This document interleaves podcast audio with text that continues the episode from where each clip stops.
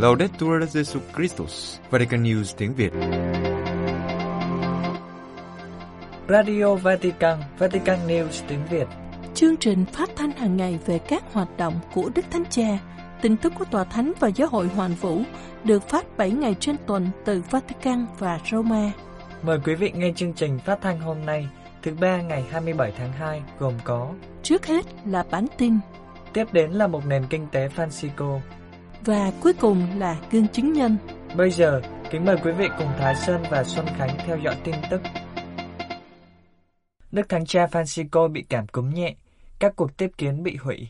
Vatican, sáng thứ Hai ngày 26 tháng 2, phòng báo chí tòa thánh thông báo cho các nhà báo đăng ký tại Vatican rằng Đức Thánh Cha vẫn còn các triệu chứng cúm nhẹ nhưng không bị sốt. Tuy nhiên, để đề phòng, các cuộc tiếp kiến vào sáng thứ Hai này đã bị hoãn lại. Thật ra, Đức Thánh Cha đã bị cảm cúm từ tuần trước. Sáng thứ Bảy ngày 24 tháng 2, sau khi kết thúc những ngày tĩnh tâm mùa chay, Đức Thánh Cha cũng đã hủy các buổi tiếp kiến dự kiến, vì như phòng báo chí tòa thánh thông báo, để phòng ngừa khi Ngài có dấu hiệu bị cúm nhẹ. Từ chiều Chủ nhật ngày 18 tháng 2 cho đến chiều thứ Sáu ngày 23 tháng 2, Đức Thánh Cha đã tham gia tuần tĩnh tâm mùa chay, một khoảnh khắc suy tư và cầu nguyện của năm phụng vụ mà năm nay Ngài và các cộng tác viên của Ngài trong giáo triều Roma thực hiện cách cá nhân. Trong tuần tĩnh tâm vừa qua, tất cả các hoạt động của Đức Thánh Cha đã ngưng lại, bao gồm cả buổi tiếp kiến chung vào sáng thứ Tư. Tuy bị cúm nhẹ, nhưng trưa Chủ nhật ngày 25 tháng 2, Đức Thánh Cha vẫn đọc kênh truyền tin với các tiền hữu hiện diện tại quảng trường Thánh Phêrô như thường lệ. Đức Thánh Cha nói, giáo dục là một quyền, không ai bị loại trừ. Vatican Đức Thánh Cha đã gửi sứ điệp đến Đại hội, Giáo hội trong giáo dục, hiện diện và dấn thân do Hội đồng Giám mục Tây Ban Nha tổ chức và nhấn mạnh tầm quan trọng của các tổ chức công giáo trong việc đảm bảo tất cả mọi người đều có thể được tiếp cận giáo dục. Đại hội kết thúc quá trình kéo dài 4 tháng bắt đầu vào tháng 10 năm 2023, trong đó các giám mục, các chuyên gia và các nhà giáo dục công giáo từ khắp Tây Ban Nha đã suy tư và đánh giá hoạt động mà giáo hội đã thực hiện trong lĩnh vực giáo dục. Trong sứ điệp gửi đến khoảng 1.200 tham dự viên được công bố vào ngày kết thúc cuộc gặp gỡ ngày 24 tháng 2, Đức Thánh Cha nói rằng giáo dục trước hết là một hành động hy vọng vào những người được giáo dục về khả năng thay đổi và đóng góp của họ vào việc đổi mới xã hội và nhấn mạnh tầm quan trọng của các tổ chức công giáo trong việc đảm bảo rằng giáo dục có thể tiếp cận được với tất cả mọi người, nghĩa là mọi người đều có quyền được giáo dục, không ai bị loại trừ. Đức Thánh Cha khen ngợi sáng kiến của Giáo hội Tây Ban Nha trong việc tổ chức sự kiện này và nhắc nhở các nhà giáo dục công giáo rằng giáo hội được kêu gọi thúc đẩy một nền giáo dục hòa nhập, nơi tất cả học sinh có thể phát huy tiềm năng của mình bất kể nguồn gốc. Điều này luôn là một phần cốt yếu trong sứ mệnh giáo dục của giáo hội. Ngài nhắc lại rằng giáo dục nhân bản của công giáo trong mọi lĩnh vực xuất phát từ đức tin và tạo ra văn hóa, ở điểm này, Ngài cho rằng sự dấn thân của giáo hội đối với giáo dục ở Tây Ban Nha đã góp phần đáng kể vào việc xây dựng bản sắc văn hóa của quốc gia, đồng thời làm phong phú giáo hội hoàn vũ. Kết thúc sứ điệp, Đức Thánh Cha khuyến khích các tham dự viên tiếp tục suy tư và cùng nhau bước đi, coi trọng canh tính và đức tin của mình, đồng thời tránh thái độ tự quy chiếu và cố gắng trở thành những nghệ nhân của hòa bình. Vatican phát động chiến dịch đánh dấu 5 năm tông huấn Christus Vivit. Vatican đánh dấu 5 năm ra đời của tông huấn hậu Thượng Hội đồng về người trẻ Christus Vivit, Bộ Giáo dân Gia đình và Sự sống đã phát động chiến dịch xã hội từ ngày 25 tháng 2 đến 25 tháng 4 với mục đích tái khám phá tính hiện thực của tông huấn dành cho giới trẻ và giữ cho trải nghiệm Ngày Giới Trẻ Thế Giới luôn sống động. Thúc đẩy sáng kiến này, là một nhóm các nhà truyền thông trẻ tham gia vào dự án truyền thông đức tin trong thế giới kỹ thuật số của Bộ Truyền thông, trong việc thiết kế và thực hiện một chiến dịch xã hội cho các tài khoản Facebook và Instagram chính thức của Ngày Giới Trẻ Thế Giới. Qua chiến dịch này, Bộ Giáo dân Gia đình và Sự Sống muốn quy tụ những người trẻ từ khắp nơi trên thế giới trong một trải nghiệm kéo dài gồm 12 tuần để chia sẻ ý nghĩa và tinh thần của tông huấn Christus Vivit – cũng như những thành quả của Ngày Giới Trẻ Thế Giới Lisbon vừa qua, năm 2023. Sáng kiến bắt đầu từ khóa Vivo Sống và qua các video truyền cảm hứng, kêu gọi hành động và sự gắn kết những người tham gia dự án truyền thông đức tin trong thế giới số. Hy vọng với sự đóng góp của các bạn trẻ đã tham gia tại các đại hội giới trẻ, các linh hoạt viên và một vụ giới trẻ có thể lưu giữ trải nghiệm về Ngày Giới Trẻ Thế Giới cũng như trong không gian kỹ thuật số. Kể từ Đại hội Giới Trẻ Thế Giới ở Madrid năm 2011, các tài khoản xã hội chính thức của Đại hội Giới Trẻ Thế Giới đã được mở. Đến nay, có hơn 2 triệu người theo dõi trang Facebook bằng tiếng Anh và hàng trăm ngàn trong số 20 trang khác bằng các ngôn ngữ khác nhau trên thế giới, trong đó có cả tiếng Ả Rập, tiếng Trung, tiếng Ukraine, tiếng Việt, tiếng Hàn và tiếng Nga. Các tài khoản này cũng bao gồm Instagram và X, được quản lý và cập nhật bởi các ban tổ chức địa phương, từ đại hội này đến đại hội tiếp theo, dựa vào các nhóm tình nguyện viên trẻ cung cấp những ý tưởng và nội dung. Chủ tịch Hành Lâm Viện Tòa Thánh về Thần học nói, giáo hội và hội tam điểm không thể dung hòa. Roma Trả lời phỏng vấn của truyền thông Vatican, Đức cha Antonio Stagliano, Chủ tịch Hàn Lâm Viện Tòa Thánh về thần học, đã nhắc lại những lý do dẫn đến sự không tương thích giữa đức tin công giáo và tư tưởng của hội tam điểm. Ý tưởng của chúng ta về Thiên Chúa không phải do lý trí con người quyết định mà bởi mặc khải. Ý nghĩa sâu xa của tình huynh đệ và lòng bác ái cũng khác nhau.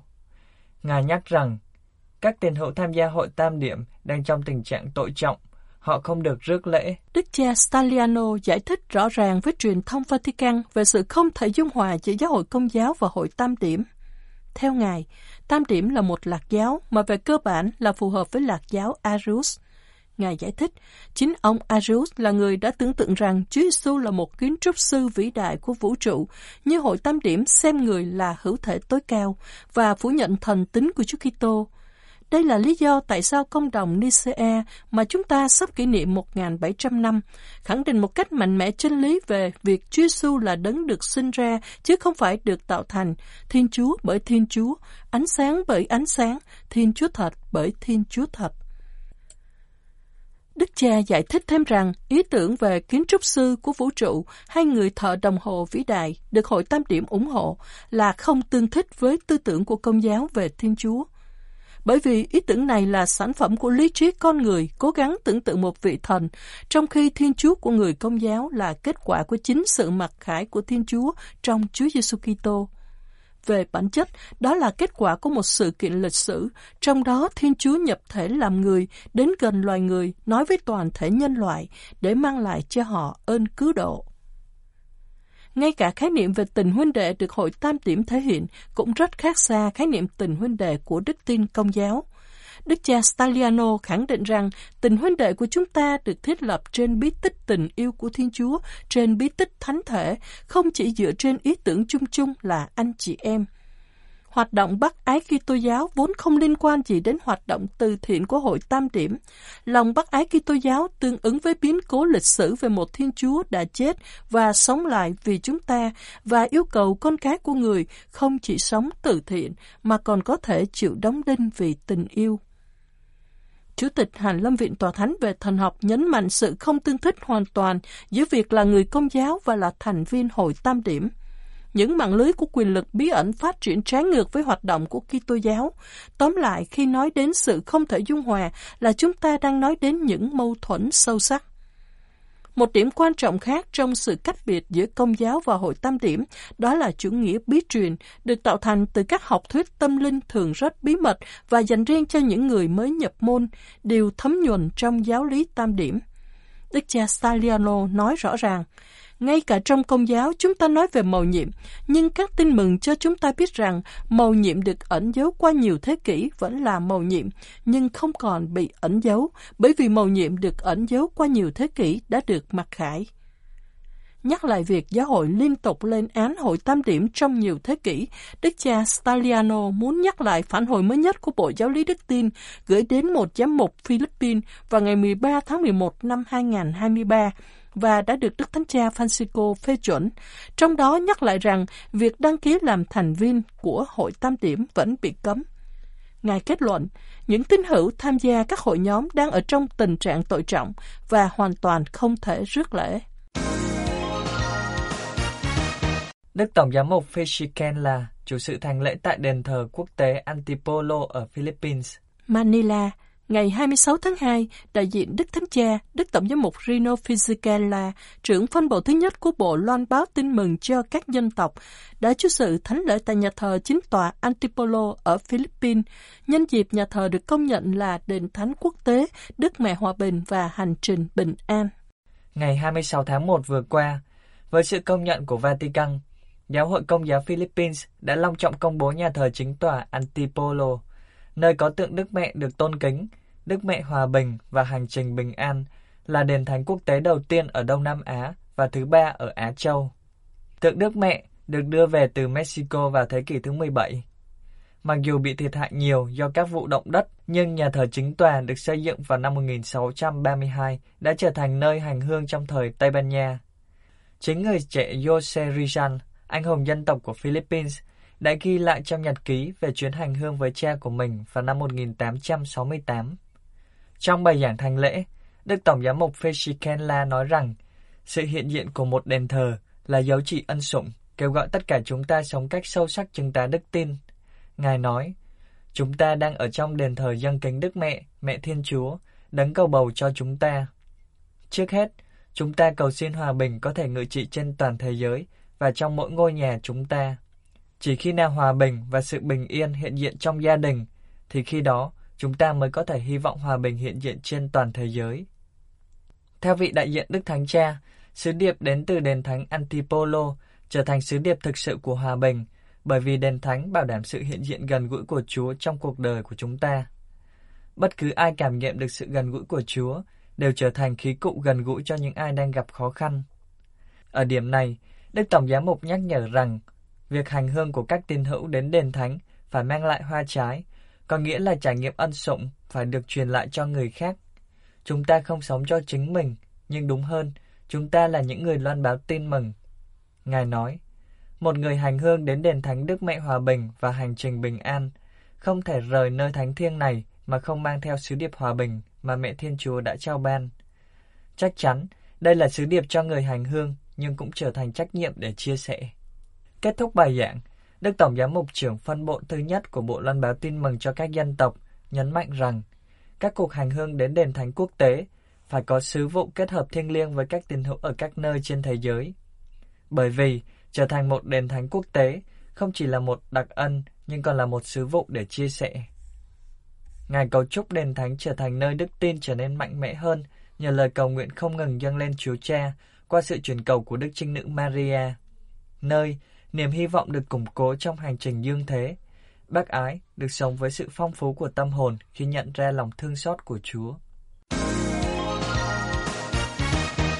Ít nhất 15 người chết trong vụ tấn công khủng bố trong thánh lễ tại Burkina Faso. Burkina Faso Trong một thông cáo của giáo phận Dori ở Burkina Faso, Đức cha Laurent Bifure Dabire cho biết một vụ tấn công khủng bố đã xảy ra khi cộng đồng công giáo ở làng Esakane của Burkina Faso đang dâng thành lễ, khiến cho ít nhất 15 tín hữu thiệt mạng. Trong số các nạn nhân, 12 người chết tại chỗ, 3 người chết do vết thương quá nặng. Ngoài ra, theo báo cáo, còn có hai người bị thương. Theo nguồn tin báo chí, vụ tấn công được thực hiện bởi những người có vũ trang bên trong nhà thờ công giáo ở Esakan. Đức giám mục của giáo phận Dori viết trong thông cáo được báo chí địa phương loan tin. Với niềm tin và hy vọng, chúng tôi kêu gọi sự chú ý của anh chị em đến vụ tấn công khủng bố mà cộng đồng công giáo ở Esakan Village phải gánh chịu ngày hôm nay, 25 tháng 2, khi họ đang tập trung để cầu nguyện vào Chúa Nhật. Ngài nói tiếp, trong những hoàn cảnh đau thương này, chúng tôi mời gọi anh chị em cầu nguyện cho sự an nghỉ đời đời của những người đã chết trong đức tin, chữa lành những người bị thương và an ủi những tâm hồn đau buồn. Ngài cũng kêu gọi cầu nguyện cho sự hoán cải của những người tiếp tục gieo rắc chết chóc và hoang tàn ở đất nước chúng ta. Kết thúc thông cáo, Đức Cha xin cho những nỗ lực sám hối và cầu nguyện của chúng ta trong mùa chay này mang lại hòa bình và an ninh cho đất nước Burkina Faso của chúng ta. Quý vị vừa theo dõi bản tin ngày 27 tháng 2 của Vatican News tiếng Việt. Vatican News tiếng Việt chuyên mục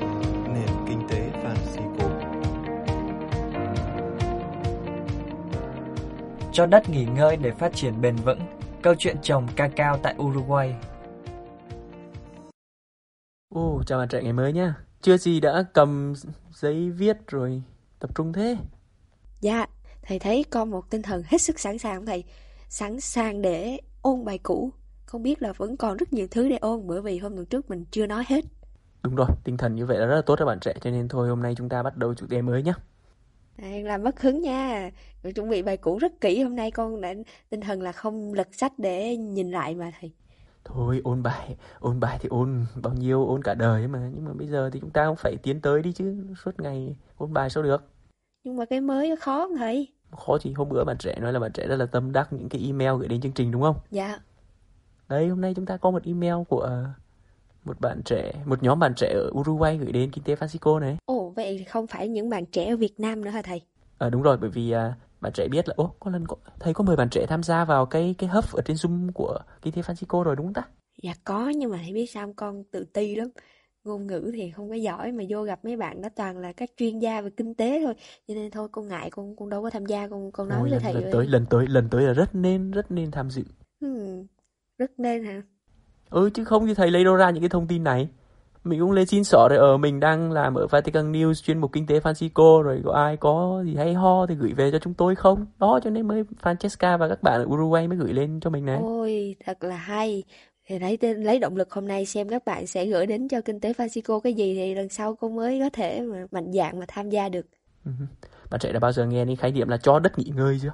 Dạ có, có con có nghe. Ví dụ như ở quê mỗi lần mà trồng rau á, nhiều khi mình trồng mà liên tục mấy mùa mình không cho đất nghỉ, người ta bảo để cho nó thở bớt thì vụ sau mình mới trồng nó có năng suất. Thì con Đúng nghe rồi. ba nói cho đất nó Đúng rồi. nghỉ miếng, đúng thầy? Trong Kinh Thánh cũng có nói là, là làm việc 6 năm cho đất làm việc 6 năm đến năm thứ bảy À, nghỉ ngơi Cái thấy. cái năm sa bát đó phải không thầy? Ờ đúng rồi. Dạ, thầy đúng là thiên liêng thì con chả nghĩ tới kinh thánh. Thế. Thôi bây giờ chúng ta vào email của Francesca gửi cho chương trình luôn ha. Dạ, Francesca là con gái đúng không thầy? Francesco là con trai. Đúng rồi. Dạ. Francesca, 29 tuổi. Ờ, à, Francesca đang làm việc cho ngôi làng nông nghiệp và công bình của kinh tế Francisco. Ừm, Hình như năm ngoái chúng ta có giới thiệu các ngôi làng của kinh tế Francisco, bạn trẻ còn nhớ đúng không? Dạ con nhớ, gọi là công nông nghiệp và công bình. Thế bạn Francesca làm gì ở trong cái cái làng này hả thầy? Ờ, thầy đọc ở đây xem nào. À, Francesca nói là à, cô và nhóm bạn làm việc tại Đại học Montevideo là thủ đô của Uruguay đó, gồm 12 thành viên. Các bạn à, thực hiện một cái dự án từ tháng 11 năm 2022 tại khu vực Santo, phía bắc Uruguay. Ừ. Đây là khu vực trồng cacao bạn trẻ. Wow. Con nghĩ rằng cái khu vực này có gì đó đặc biệt để các bạn phải có thể là đến đây để thực hiện cái cái mục tiêu của ngôi làng này phải không thầy? Chính xác là bạn trẻ. Bình thường ấy thì khu vực Santo này á, thì à, nông dân trồng cacao và trồng bắp hay các loại mì để tăng thu nhập. Nhưng mà tình trạng đất đai thì ngày một khô cằn. Mà cacao bán thô đó bạn trẻ. Và không có Dạ. chứng nhận gì hết. Chứng nhận về sinh học cũng không, chứng nhận phát triển bền vững cũng không nốt. Nên là Ừ. giá bị ép. Nên cũng không thể phát triển bền vững được. Bị ép giá thu nhập thấp. Thế rồi làm sao các bạn này đã triển khai như thế nào với cái ngôi làng này thầy nhỉ? Ở đây thì à, thấy bạn thấy các bạn vạch ra ba ý này bạn trẻ. Thầy có bôi đen thấy không?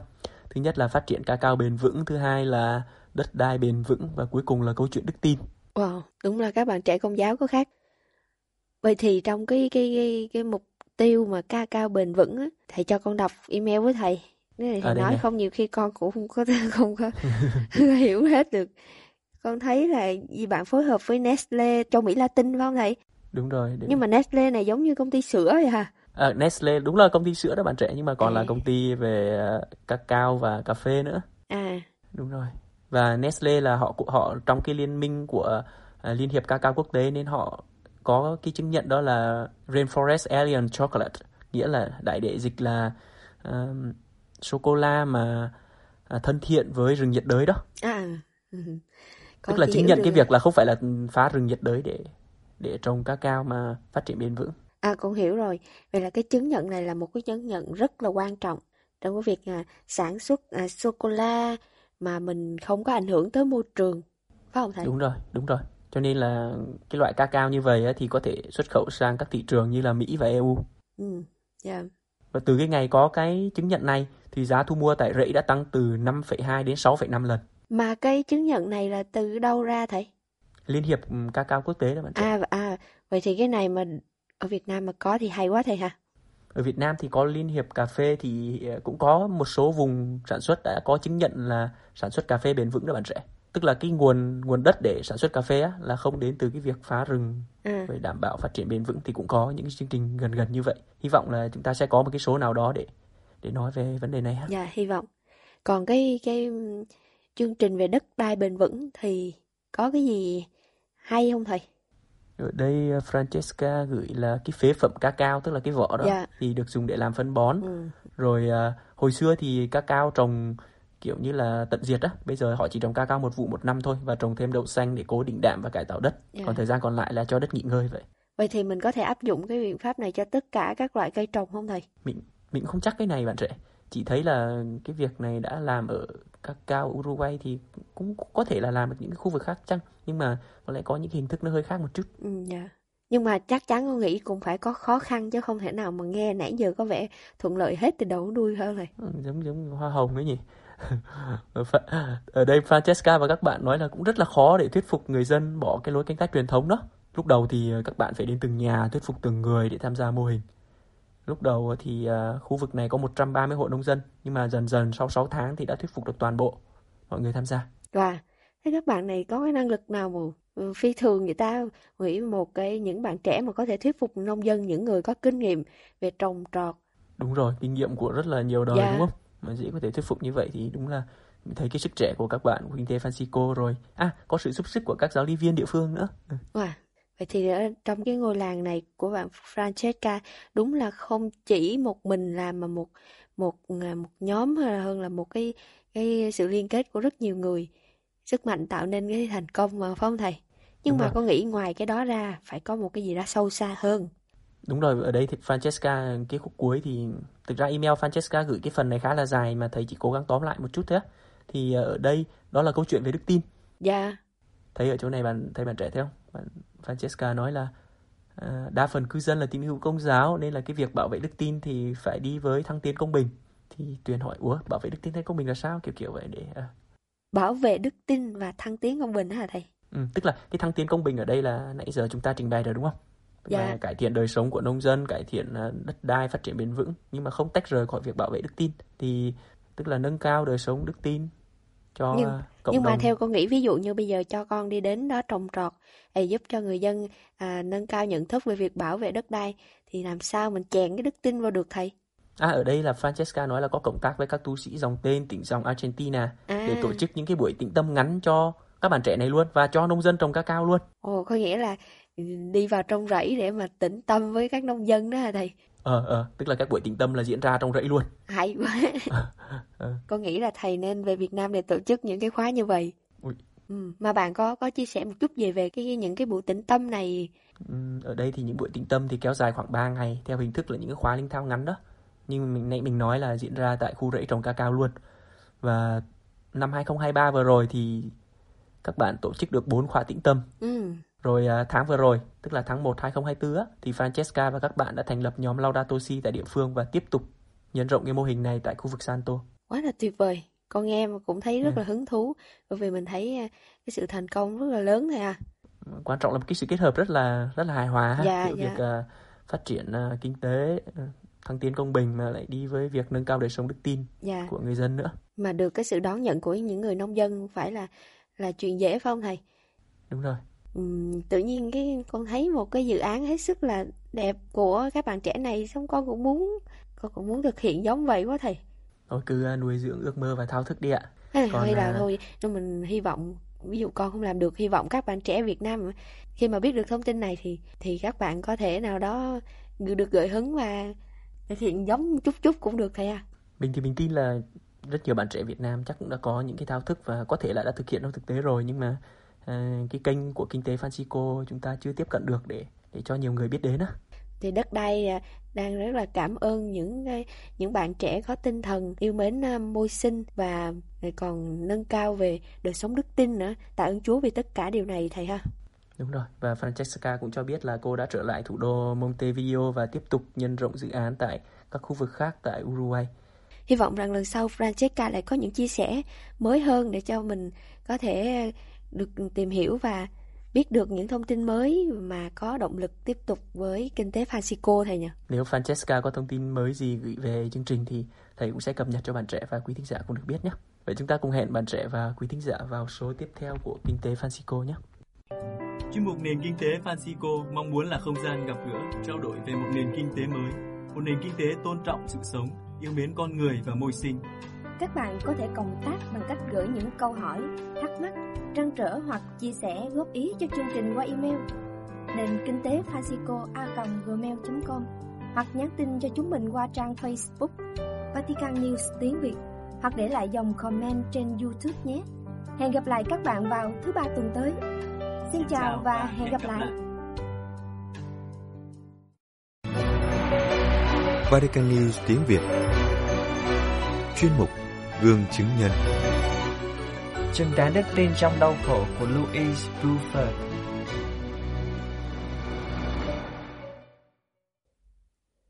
Louise Buford, năm nay 24 tuổi, mắc chứng loạn dưỡng cơ Duchenne, một căn bệnh thoái hóa cơ gây tê liệt.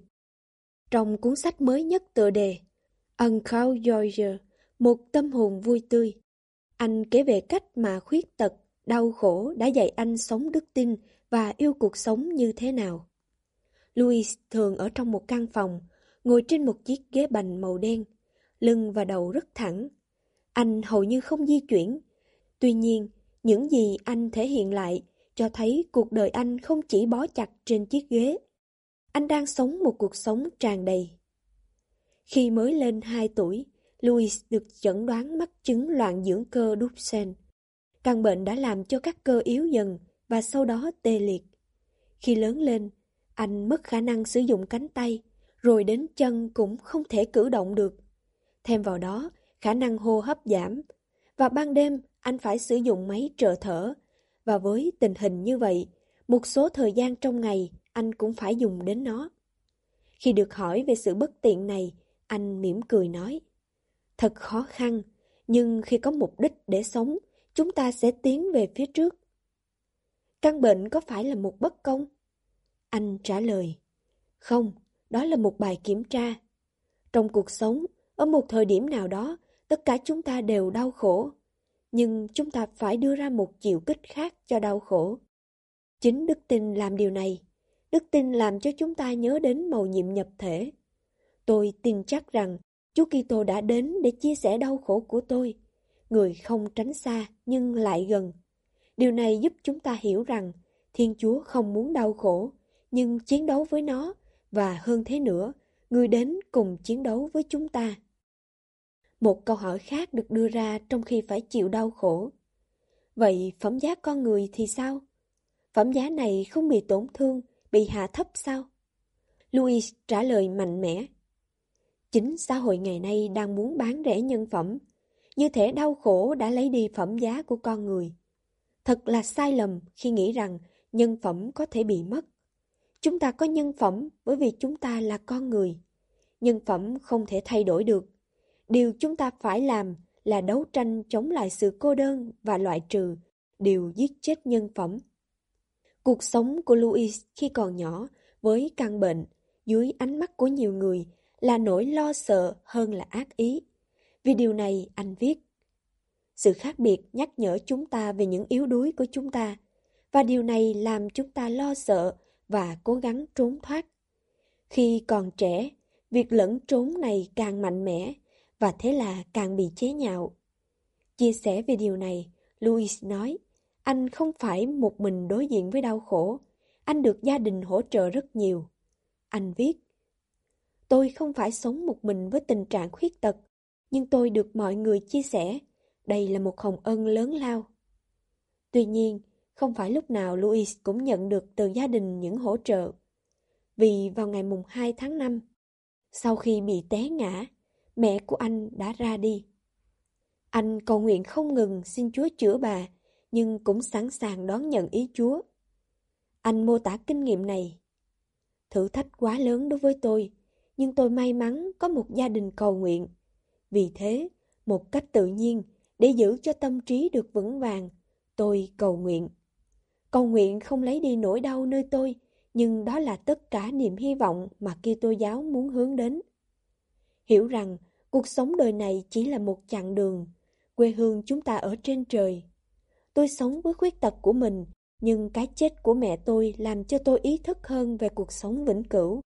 Vì thế, trên mặt đất này có những lúc mọi thứ bị rung chuyển, thì vẫn có Chúa Giêsu là đá tảng hiện diện, đấng mạnh mẽ hơn tất cả mọi thứ. Sau những thử thách, giờ đây Louis khẳng định rằng khuyết tật là sức mạnh lớn nhất của anh.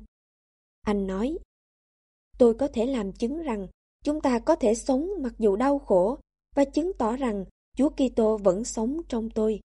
Đó là cách tôi nghĩ rằng Chúa đang mời gọi tôi làm chứng bằng chiếc xe lăn này. Để làm được điều này, chúng ta phải sẵn sàng đón nhận ân sủng Chúa, giống như cửa kính, chúng ta được mời gọi để ánh sáng mặt trời chiếu xuyên qua. Hành động hoán cải hàng ngày là mỗi sáng nói lời xin vâng với Chúa và điều chỉnh lại những gì không quy về Chúa. Louis kết luận Chúng ta phải hiểu rằng chúng ta được tạo dựng cho cuộc sống đời đời. Mọi sự là phù vân, chúng ta chỉ đi qua cuộc đời này. Mọi sự ở đây được thiết kế để dạy chúng ta yêu thương. Chúng ta phải sống cuộc đời này như một sự chuẩn bị cho cuộc gặp gỡ tuyệt vời với Thiên Chúa.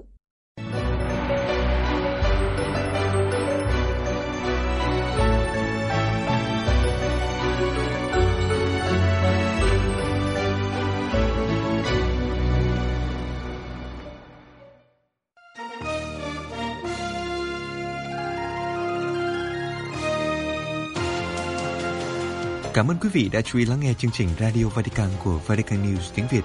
Xin Thiên Chúa chúc lành cho quý vị và toàn gia quyến. Laudetur Jesu Christus, ngợi khen Chúa Giêsu Kitô. Thank you.